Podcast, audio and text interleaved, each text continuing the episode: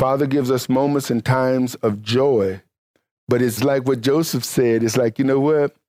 There's going to be seven years of plenty. Now, during that seven years of plenty, man, there's going to be joy and all of that. But there's going to be seven years of famine that's going to be so severe, the seven years of plenty will not be remembered. Here's a nugget for you don't ever forget the seven years of plenty. No matter how severe the famine gets, remember the one who brought seven years of plenty. Why? Because if you can remember the one who did it, then just as he did it, he can do it again. He can do it again. And this is the thing that we see from the patriarchs, from those of old, and what Father constantly, you know, when I look at how many times Father told the children of Israel to remember, to remember, to remember, why they got to remember so much? You need to remember these things because there's going to be some stuff that's going to come at you that if you don't intentionally remember, you're going to forget. And when you forget those things, you forget about the one who did those things. Forgetting, it will cause you to take your life into your own hands. When you forget, it will cause you to take care of matters your way. When you forget, you forget Him and if you forget him, you certainly ain't acknowledging it. He says, Remember, remember, remember. And I encourage you, you got to remember the things that Father has done. And take time to enjoy the things that He gives you the ability to enjoy while they are enjoyable. And there are times, brothers and sisters, that He give us opportunities to enjoy what He has done in the midst of us. And if you look at how He has saved you, delivered you, brought you through some things, and now here you are going through some stuff, just reflect on the things He's brought you through.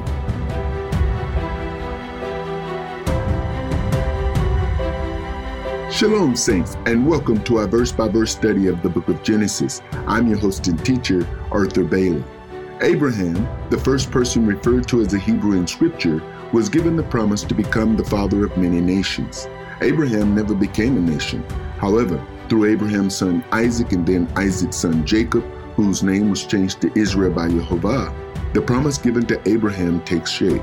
Long before the sons of Israel became the Hebrew nation of Israel, a Hebrew ruled the nation of Egypt, in which Israel grew to become a nation. Today, we continue the remarkable story of how Jehovah promoted a Hebrew named Joseph, a descendant of Abraham, to become the ruler of Egypt and thereby fulfill two biblical prophecies. Today's study title is When a Hebrew Ruled Egypt. So, let's study.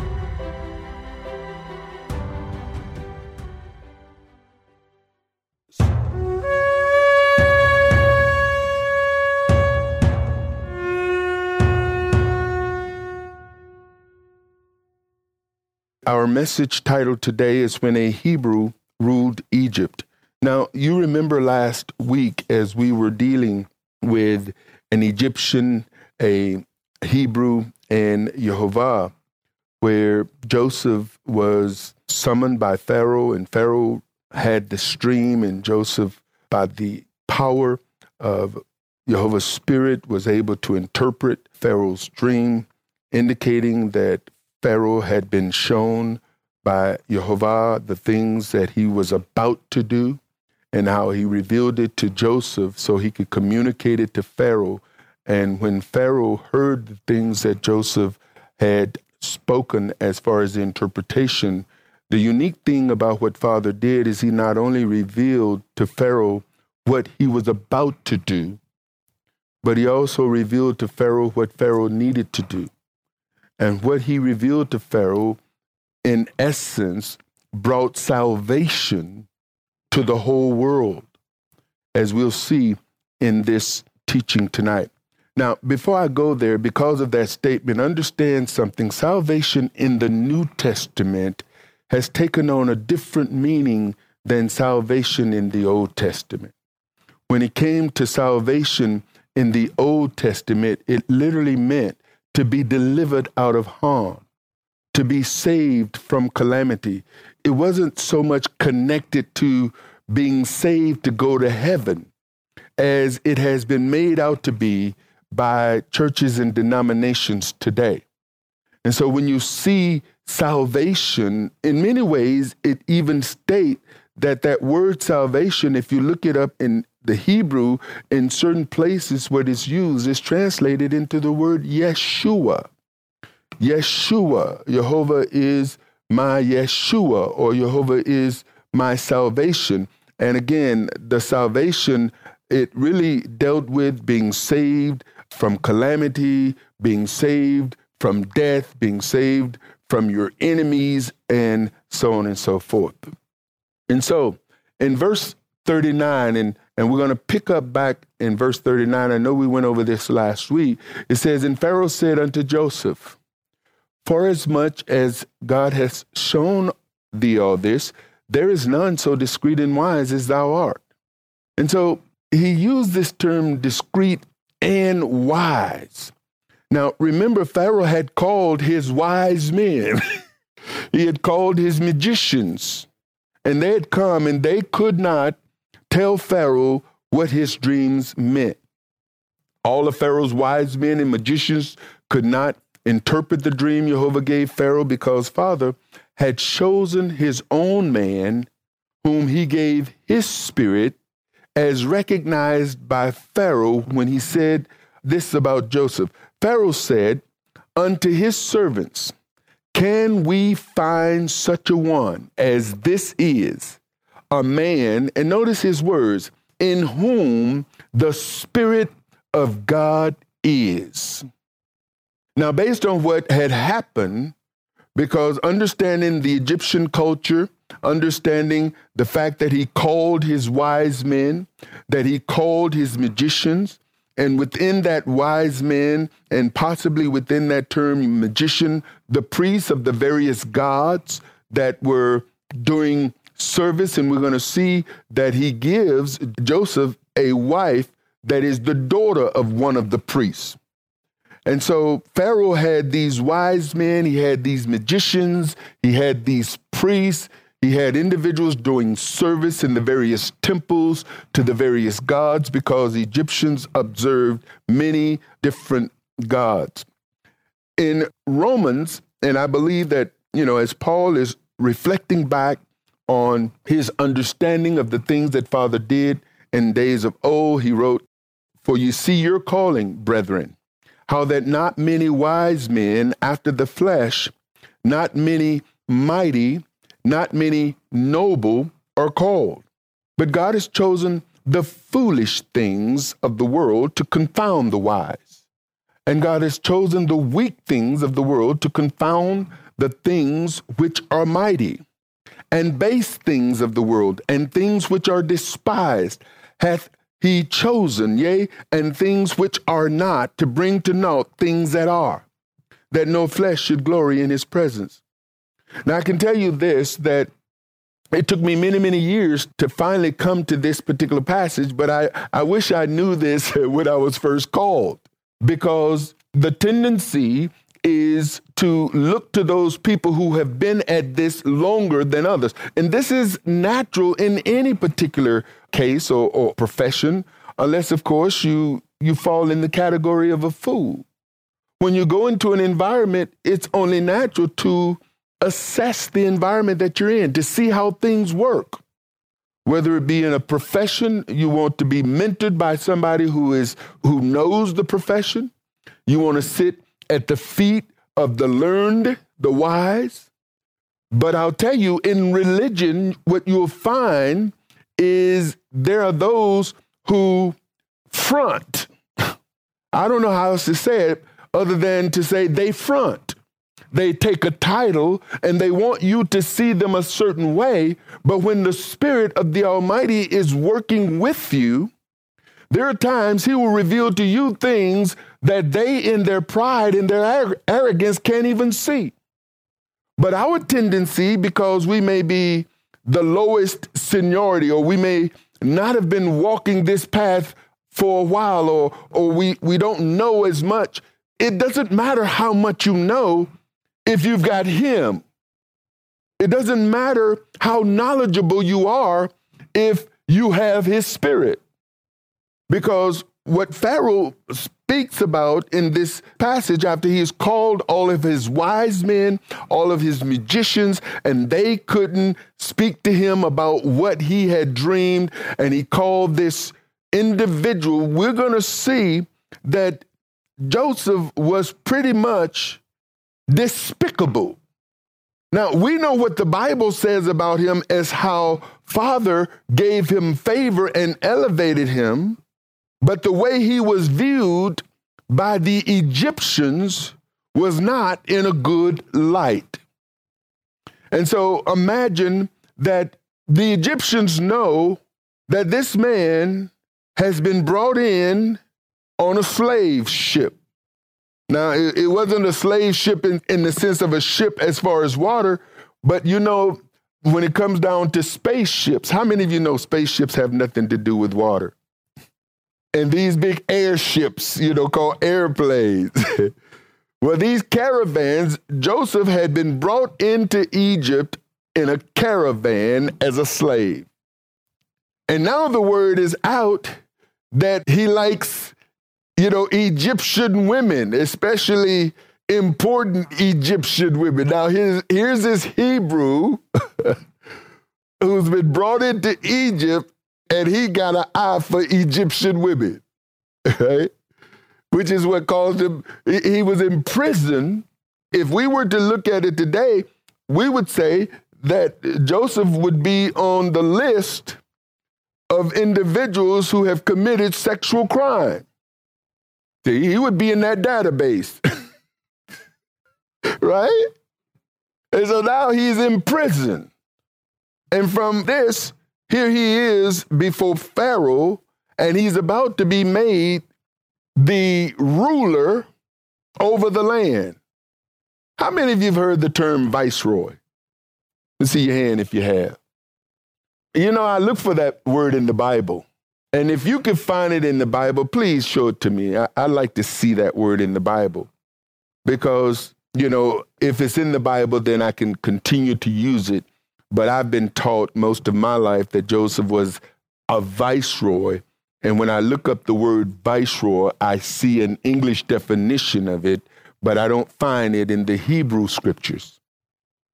And I'm just trying to understand how it got into my spirit, into my system, into my vernacular, into my tongue when I'm referring to Joseph. So I found that I, I have to purge it. Unless somebody can find it in the Bible and reveal it to me, show me where it's at, and I can see it, then I'll reinstate it. but right now, it's on the purge list. And the reason is, is because of the definition of it and how it causes one to see scripture based on the definition of the word. So, Pharaoh put Joseph over his house, and Joseph ruled over all the people. You see, according to the psalmist, Joseph was Lord over Pharaoh's house. Now he was Lord over Pharaoh's house, just not Pharaoh. So everything in Pharaoh's house, Joseph lorded over. Joseph had the authority. He was ruler over all of Pharaoh's substance.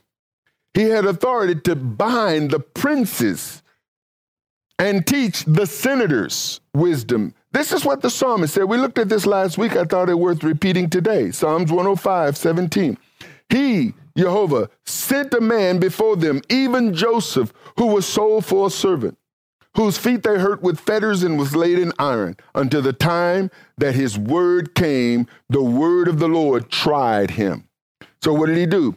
It wasn't um, Potiphar's wife who tried Joseph.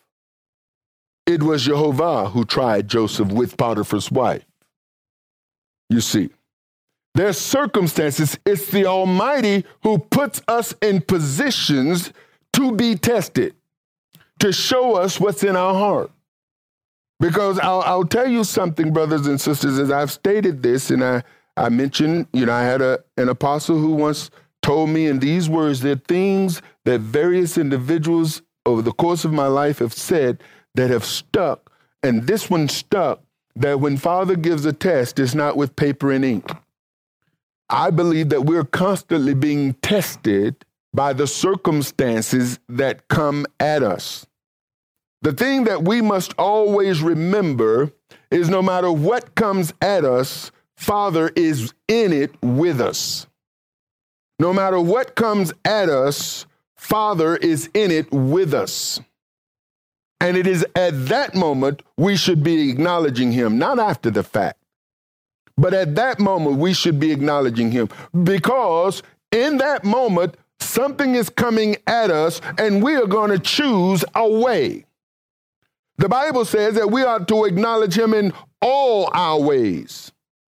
So if we're going to choose a way to respond based on what's coming at us and we don't acknowledge him, then that's saying we're not recognizing that he is in it with us. There are times when we feel like we're in what we're in by ourselves.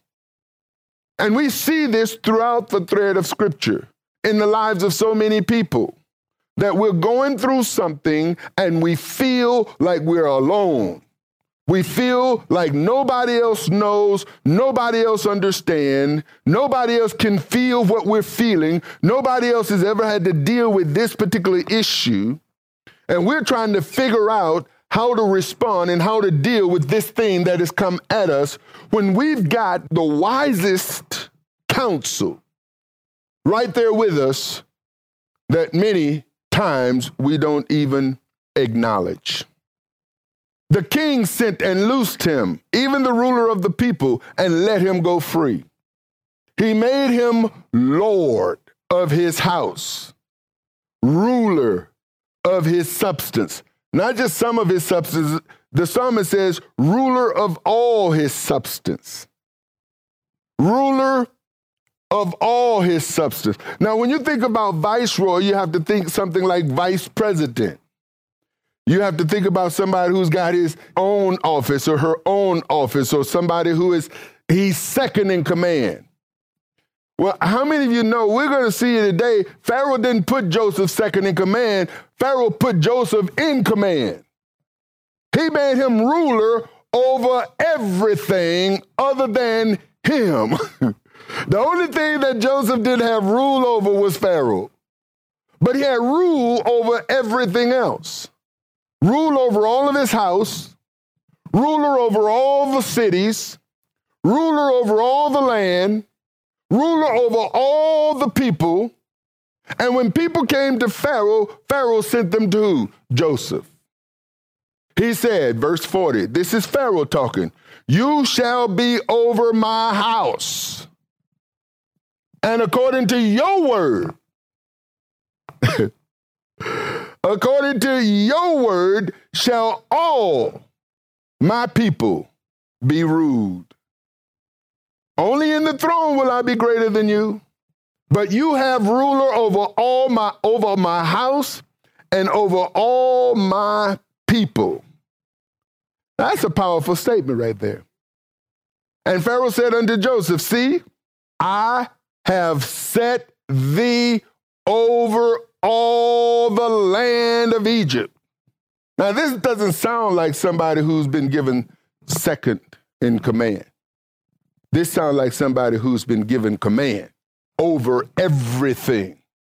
And we're going to see it's not just in word, but Pharaoh is going to carry this out. Pharaoh appointed Joseph ruler over all the land of Egypt and over all the people of Egypt, even those in his house. And Pharaoh took off his ring from his hand and put it upon Joseph's hand and arrayed him in vestures of fine linen and put a gold chain about his neck. This to me is a powerful statement. Not so much the vesture and the gold chain, but Pharaoh gave Joseph his ring. He didn't just give him a ring, he took the authority off of his hand and put it on Joseph's hand. He didn't give Joseph a, a vice president ring. he didn't give him a viceroy ring. He gave him his ring. And he made him to ride in the second chariot which he had. Now, now notice something here because this is significant. He made him to ride in the second chariot. So whenever Joseph was with Pharaoh, he rode in the second chariot. But what about when Joseph wasn't with Pharaoh? Because he's going to leave and he's going to go into all the cities over all the land, and it's just Joseph. And they cried before him, Bow the knee. And he made him ruler over all the land of Egypt. Who was ruler over all the land of Egypt? Joseph. Now, this phrase, bow the knee, is a word which is, you know, it comes from two words of rak or avrek or abrakis. Abrakis, some would call it. And it's got a, a variety of meanings, and I just wanted to bring some of these out because, in one sense, the two words of means father, brek means tender. It is identified as tender father versus bow the knee. The phrase for bow the knee comes from the ancient Egyptian word meaning king father. In Aramaic, it means father in wisdom. And the Hebrew takes on the Coptic and comes with tender father. And so you can look that up, you know, in the in the various uh, helps that you have, and you'll see one or all of these phrases. And Pharaoh said unto Joseph, now it doesn't mean that the people didn't bow, but in one version it says, when Joseph would come, they shouted Arek, identifying Joseph as king, father, or king, or father, or tender one. One uh, definition, it talked about he was a father, but because of tender being young, he was a young father. Because remember now how Joseph was when he began to rule Egypt. 30 years old. He was a young man. And Pharaoh said unto Joseph, I am Pharaoh, and without thee shall no man lift up his hand or foot.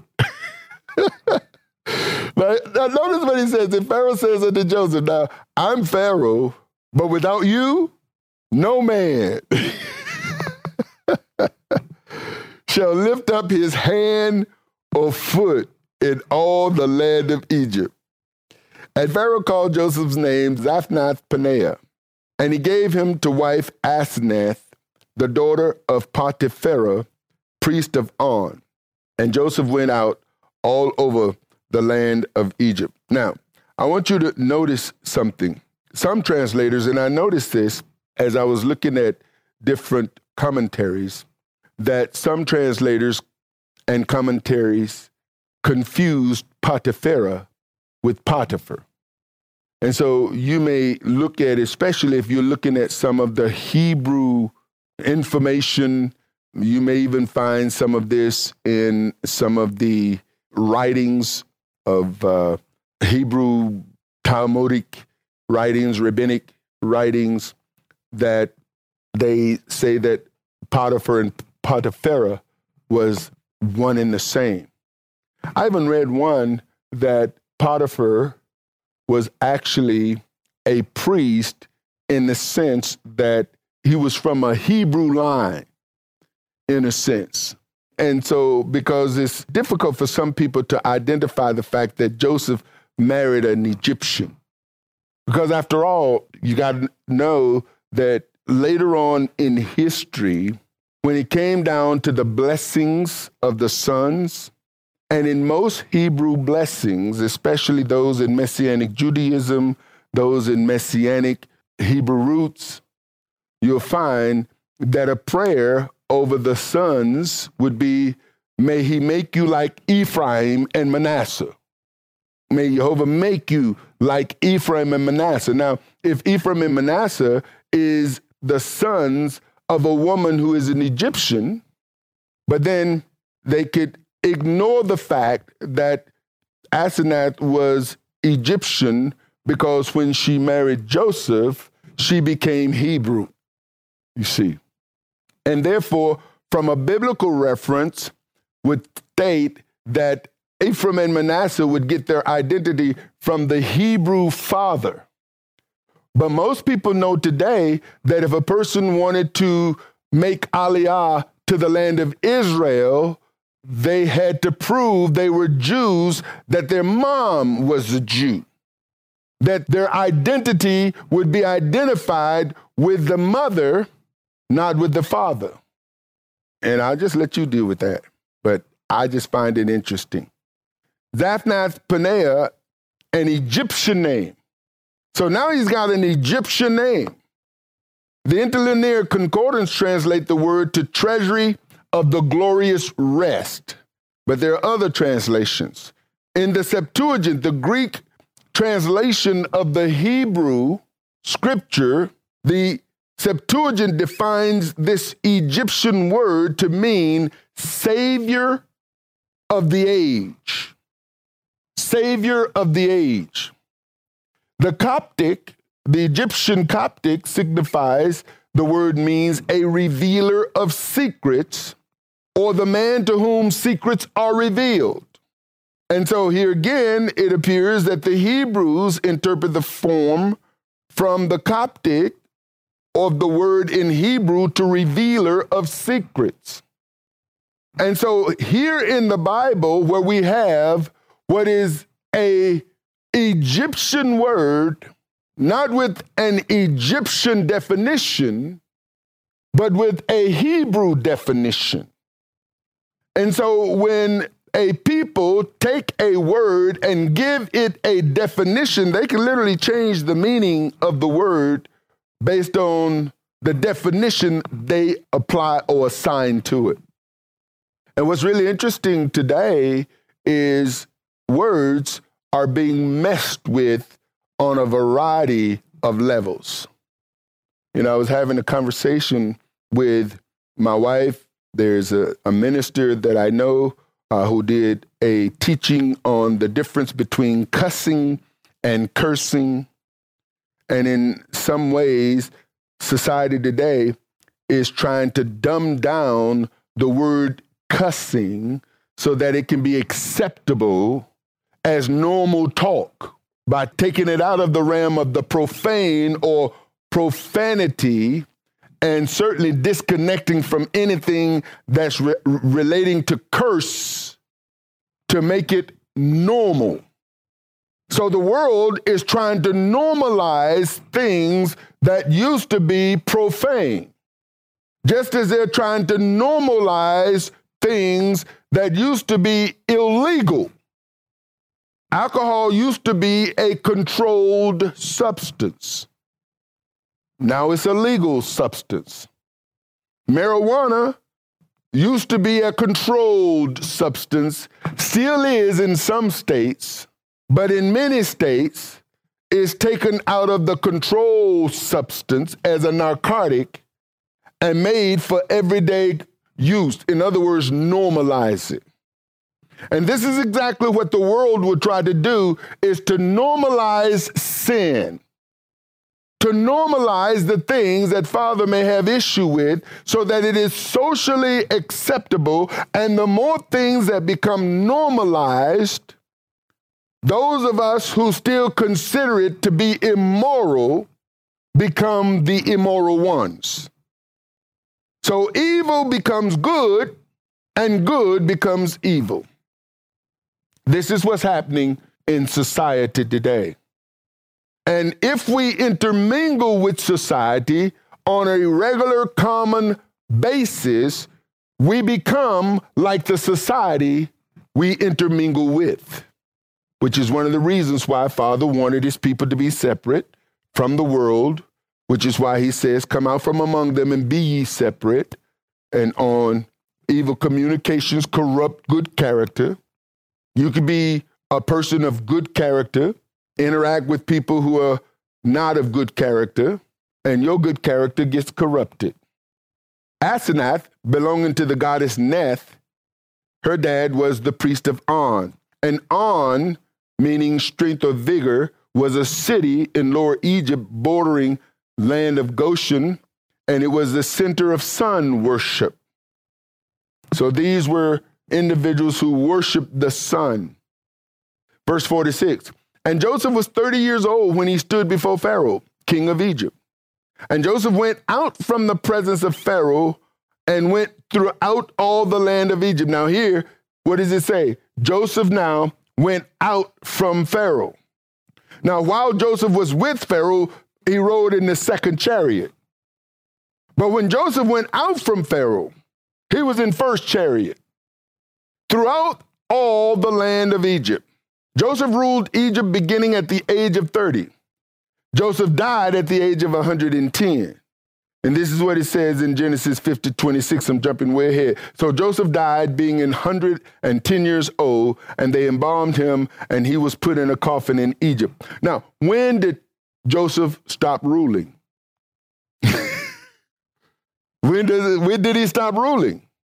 So if, if he started ruling when he was 30, he died when he was 110, then Joseph most likely could have ruled from 14 to 80 years.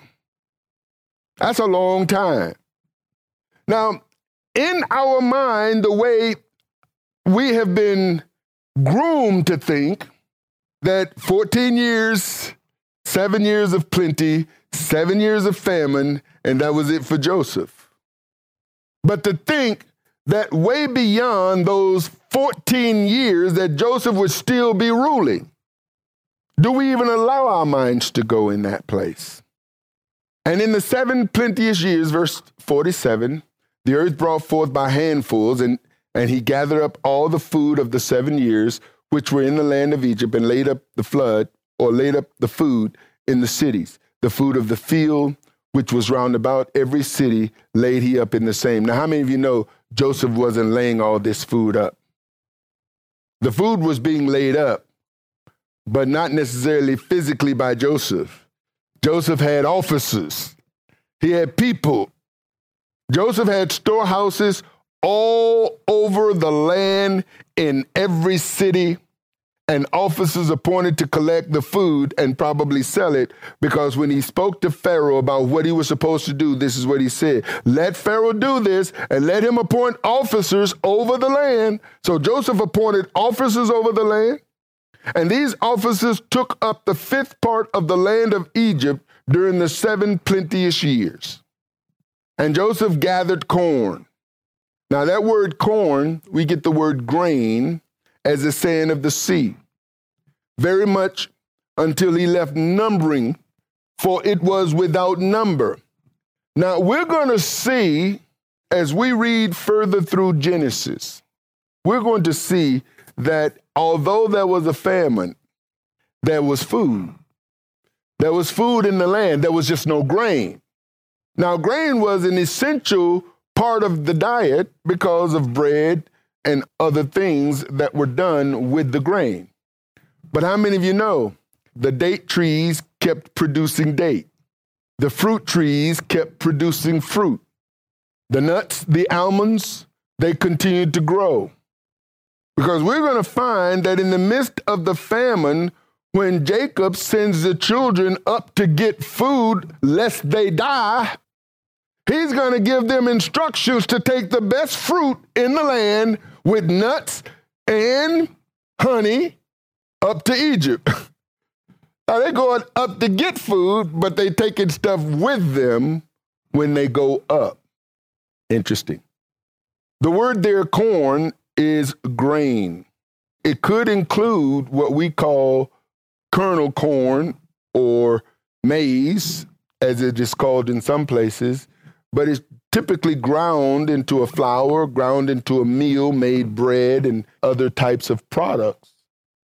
And so in verse 49, as we read, by the time Joseph stopped counting, it is safe to conclude that he had gathered seven years' worth. Why? Because there was going to be seven years of famine. Now, if Joseph is calculating as he has been given the instructions by the Almighty to reveal to Pharaoh what he was going to do, then it would only make sense that Joseph would be able to assess how much grain Egypt goes through. And as he is collecting, it gets to the point to where he's got enough for Egypt to the point to where he just stopped counting how much grain he got because I would dare say he at least had seven years worth. In verse 50, and unto Joseph was born two sons before the years of famine came, which Asenath, the daughter of Potipherah, priest of On, bare unto him. And Joseph called the name of the firstborn Manasseh. For God said, He hath made me forget all my toil, trouble, and all my father's house. Now, notice what he says, For God, said he.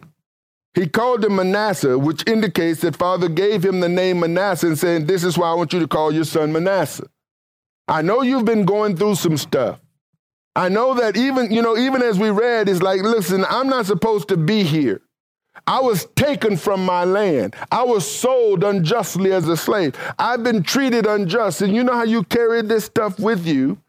And Father's saying, listen, all that's true, but you've passed the test. Here's Manasseh. Now I want you to forget about the toil, forget about the trouble, forget about what your brothers did, forget about how you was rejected by your father. Because later on, Father is going to reveal to Joseph about the dream when his brothers come. So, Father is orchestrating all of these things. And if we stick close to Him, even while we're going through the stuff that we're going through, He'll reveal to us at some point as we effectively, humbly endure the things that He's bringing to us. Okay, you did good on that one. Good job. Just like when we don't do good, we get convicted. And you know what's really sad? And I have to get over some stuff myself is that we harbor on our mistakes. We beat ourselves up over the things we don't get right. It's hard sometimes to focus on the things we do get right because then you think, okay, that's not humility. But you got to remember the stuff. It's like everything you do ain't wrong. There's some things you get right. And you have to remember you do some things right, no matter what anybody say. You know, because people say, you always. It's like, no, nah, you know, I don't always. There may be some times I do, but not always. Come on now. Every time. No, it's not every time. Come on. You ever hear people tell you, you know, you, you just always, you always, you every time. I've had to straighten some of that out. Because if people say it and, and they keep saying it, they'll actually start believing that you always do this. No, you don't. And we got to stop accusing people of always doing stuff and remember that they do stuff right. And we need to compliment them on the things they do right when they do right. So it don't feel like they're always point out when you mess up. It's amazing how, you know, you do good and you don't get a mention. You do bad and you always. so Manasseh brought joy to Joseph and caused him to forget all the trouble, the labor, and toil, all the unjust treatments he had endured. Now, I would dare say that during that time, because you know as well as I do that in the midst of things that have happened that seems to consume your thinking, that you can have times where those things don't even cross your mind. You don't even remember them. It's like they're gone. And then something happens and then come back. And we got to cast those things aside.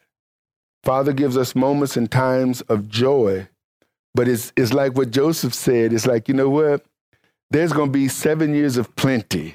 Now, during that seven years of plenty, man, there's going to be joy and all of that. But there's going to be seven years of famine that's going to be so severe, the seven years of plenty will not be remembered. Here's a nugget for you don't ever forget the seven years of plenty. no matter how severe the famine gets, remember the one who brought seven years of plenty. Why? Because if you can remember the one who did it, then just as he did it, he can do it again. He can do it again. And this is the thing that we see from the patriarchs, from those of old, and what Father constantly, you know, when I look at how many times Father told the children of Israel to remember, to remember, to remember, why they got to remember so much? You need to remember these things because there's going to be some stuff that's going to come at you that if you don't intentionally remember, you're going to forget. And when you forget those things, you forget about the one who did those things. Forgetting, it will cause you to take your life into your own hands. When you forget, it will cause you to take care of matters your way. When you forget, you forget him and if you forget him, you certainly ain't acknowledging him. He says, Remember, remember, remember. And I encourage you, you got to remember the things that Father has done. And take time to enjoy the things that He gives you the ability to enjoy while they are enjoyable. And there are times, brothers and sisters, that He give us opportunities to enjoy what He has done in the midst of us. And if you look at how he has saved you, delivered you, brought you through some things. And now here you are going through some stuff. Just reflect on the things he's brought you through. Verse 52 And the name of the second called he Ephraim, for God has called me to be fruitful in the land of my affliction. What is he saying? Father has not only caused me to forget the toil, the unjust treatment, but now he's prospering me in the very land that I was unjustly treated in. Ephraim reminded Joseph of how fruitful he had become in the same land he had been afflicted. Verse 53 And the seven years of plenteousness that was in the land of Egypt were ended, and the seven years of dearth began to come, according as Joseph had said, and the dearth was in all lands but in all the land of Egypt there was bread. So, Father calls the land the Hebrew Joseph had been sent to prosper and would cause all the nations to come to Joseph in order to be saved from starvation because of the dearth and famine. And this I find to be something very powerful. Now, theologians will associate Joseph as being savior like because of this famine that went across the entire earth at that time. Verse 55 says, And when all the land of Egypt was famished, the people cried to Pharaoh. They were crying to the wrong person. But Pharaoh was the king. They cried to Pharaoh for bread. And Pharaoh said unto all the Egyptians, Go unto Joseph. What he say to you, do. Now, Pharaoh has already told the people, right? So what did they do? They seemed to reject Joseph's leadership. That's what it seems like. So he says, when the people cried to Pharaoh for what? For bread. Wait a minute, for corn? No, for bread, food. The people cried to Pharaoh, but Pharaoh sent his people to Joseph. Now I want you to imagine having to go to a person you would not eat with for food to eat. Because this is the irony here. The Egyptians did not look favorably on the Hebrews. Potiphar's wife spoke of the Hebrew in a derogatory way when she said, This Hebrew he brought up in here. When she said in Genesis chapter 39, verse 14, and then 17, she spoke about the Hebrew specifically. Besides Abraham, the only thing a Hebrew had been up to this point in Egyptian history was a slave and a prisoner. And so Joseph went from a slave to a prisoner to ruler, and yet the Egyptians considered it an abomination to eat with him, a Hebrew. We'll get to this in Genesis 43, when Joseph's brothers came. It says, And they said, verse 32, and they set on for him by himself, and for them by themselves, and for the Egyptians which did eat with him by themselves, because the Egyptians might not eat with the Hebrews, for that is an abomination unto the Egyptians. I jumped ahead to show you that one that they won't even eat with is ruling over them and providing for them food to eat. And they still got this issue with them. They still got this issue. And this issue carries. Isn't it amazing that Father may send you to a people you hate for your own preservation? And now you got to get over your own prejudices. You got to get over your own issues with the people you may not even like. For whatever reason, you don't like them.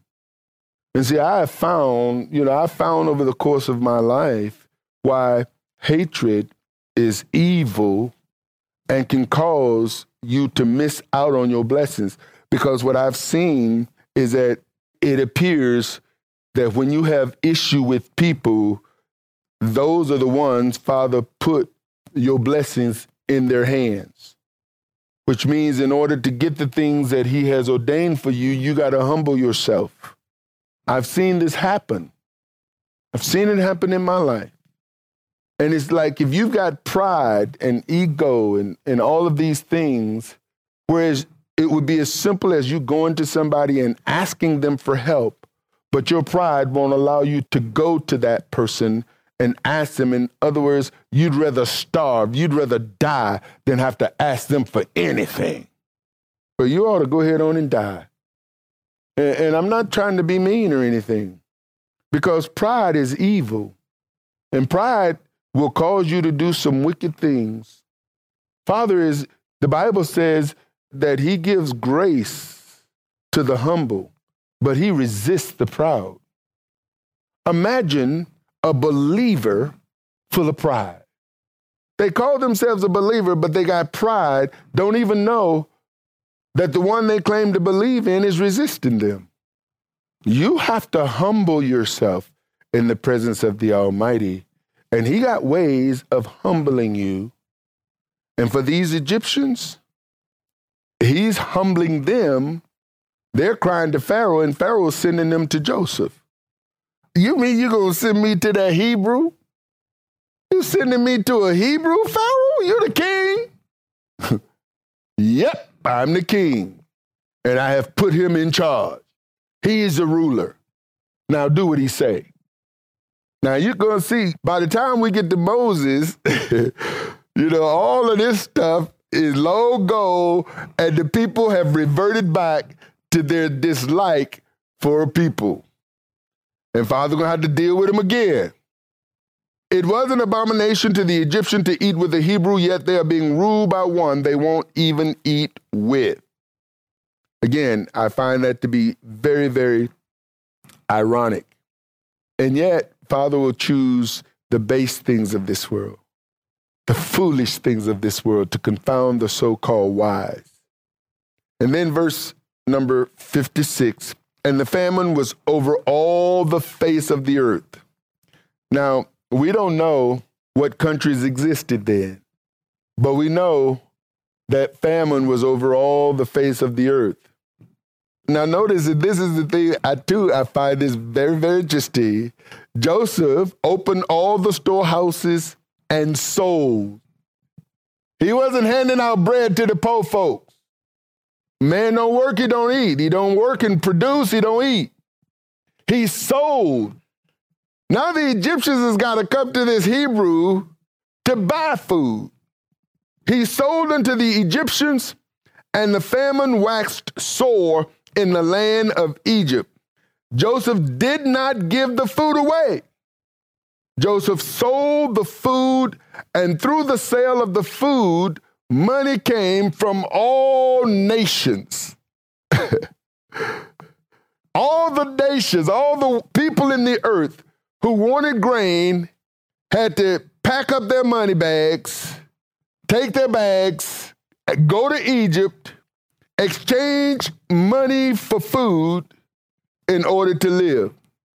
And so by doing this, now notice Pharaoh, Joseph didn't say anything in the interpretation of the dream to Pharaoh about selling the food. He said, This is the dream. This is the interpretation. Famine, plenty, famine. Store up seven years, nothing about selling it. And so here's the thing though Egypt prospered in a famine. Now, if you remember reading earlier when we read about Isaac, during a famine, Isaac sowed and in that year reaped a hundredfold. And let me just say a little bit about this whole economic situation that we have in the world today. Because, you know, there are people who, who are making statements, they're saying some things about the food, the world, and there are some issues we're finding that in some parts of the world, food has skyrocketed. I remember uh, hearing on the news that in one place in, I think it was uh, Pakistan or India, I don't remember, one of those places, a box of cereal costs $14. That's if you can get it. That there are stores, shops that couldn't even afford to buy the food to sell it because the people couldn't afford the food at the price they had to buy it and sell it to make a profit. And during times like that, just as I would suspect that during the times like Joseph, that, you know, it wasn't about going out there planting seed and trying to get a harvest. What you had is those things that continue to produce year after year after year after year. The fruit trees, the nut trees, the vines, those things that just continually to show up year after year if you took care of them. And of course, the crops were probably depleted and diminished because now you got the locusts and the cankerworms, and you got all kinds of issues going on. But in the midst of all of this, Father reveals his ways of doing things so even during the time of famine, those who have ears to hear can prosper, while everyone else around them may be having difficult time, and then become a savior to those who may need help. This is what we're seeing here. Egypt prospered in a famine at the hands of Joseph. And all the countries came into Egypt to Joseph for to buy corn because that the famine was so sore in all lands. And get this Joseph the Hebrew not only ruled Egypt, but all the nations from all the countries had to come before Joseph in order to get bread. And therefore, all the nations of the world was dependent on this Hebrew who ruled Egypt. Is it any wonder Joseph could be recognized as the Septuagint writes it, the Savior of the age.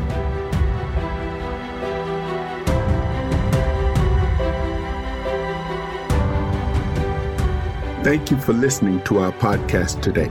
You can find more inspirational teachings and download our free ebooks on our ministry website at arthurbaileyministries.com. Please follow us on Facebook at House of Israel Arthur Bailey Ministries, on Instagram at Apostle Arthur Bailey, on Twitter at Apostle Bailey, and you can subscribe to our YouTube page at Apostle Arthur Bailey 1. If you're in the Charlotte area, please come and fellowship with us. We'll do our best to make you feel right at home. Our address is on our website at the About link under Contact Us. Again, thank you for joining us, and until next time, Shalom, Saints.